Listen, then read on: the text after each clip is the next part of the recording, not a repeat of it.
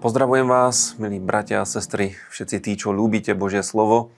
Aj dneska sa ním budeme zaoberať. Budeme sa zaoberať 49.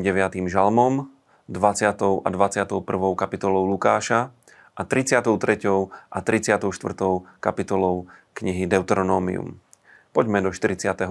žalmu.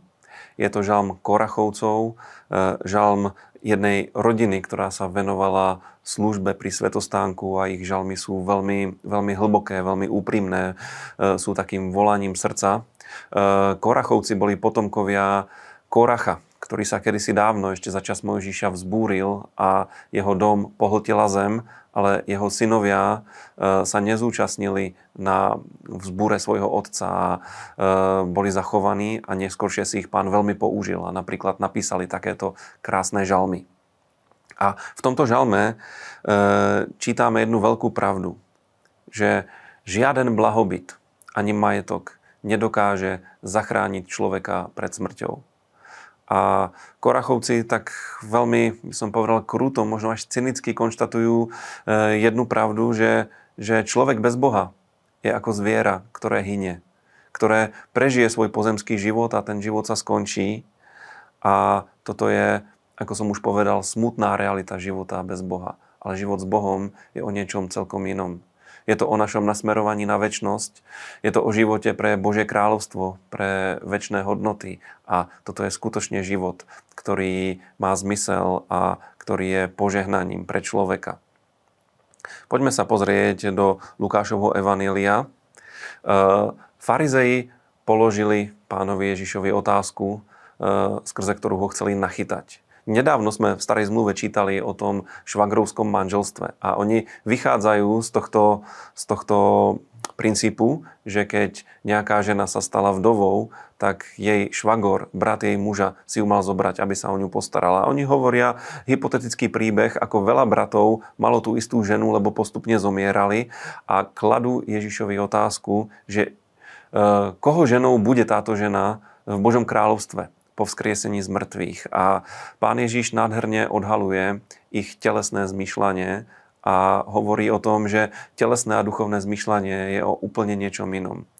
Oni chceli od neho stanovisko, že komu bude patriť tá žena. Ale v podstate zabudli na to, že manželstvo je vec, ktorá sa týka výhradne nášho pozemského života v tejto fyzickej realite a súvisí so založením rodiny, s privedením na svet detí a s výchovou týchto detí a toto v nebi už nebude. A pán konštatuje, že po vzkriesení budeme všetci ako boží anieli, ktorí sa neženia a nevydávajú a budeme, budeme eh, na prvom mieste žiť v tejto duchovnej realite.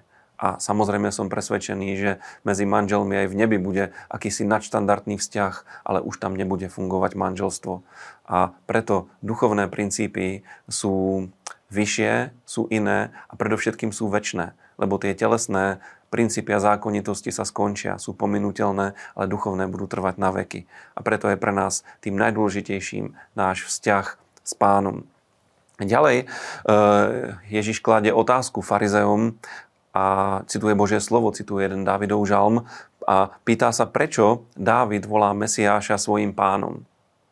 A tým v podstate odhaluje e, na základe Božieho slova to, že on je pánom, to znamená, on je, on je vteleným Bohom a on je tým, e, komu e, sa máme klaňať, komu máme slúžiť, koho máme následovať. A potom kritizuje zákonníkov a farizeov a hovorí im, že iba vyjedajú domy vdov, že ich navštevujú pod zámienkou dlhých modlitieb a v podstate tam chodia len preto, aby sa, aby sa nasítili a nazývá to veľkým náboženským pokrytectvom a oproti tomu kladie jeden príbeh alebo vyzdvihne naopak jednu chudobnú vdovu, ktorá nikoho nevieda, ale prichádza k pánovi a dáva mu dar.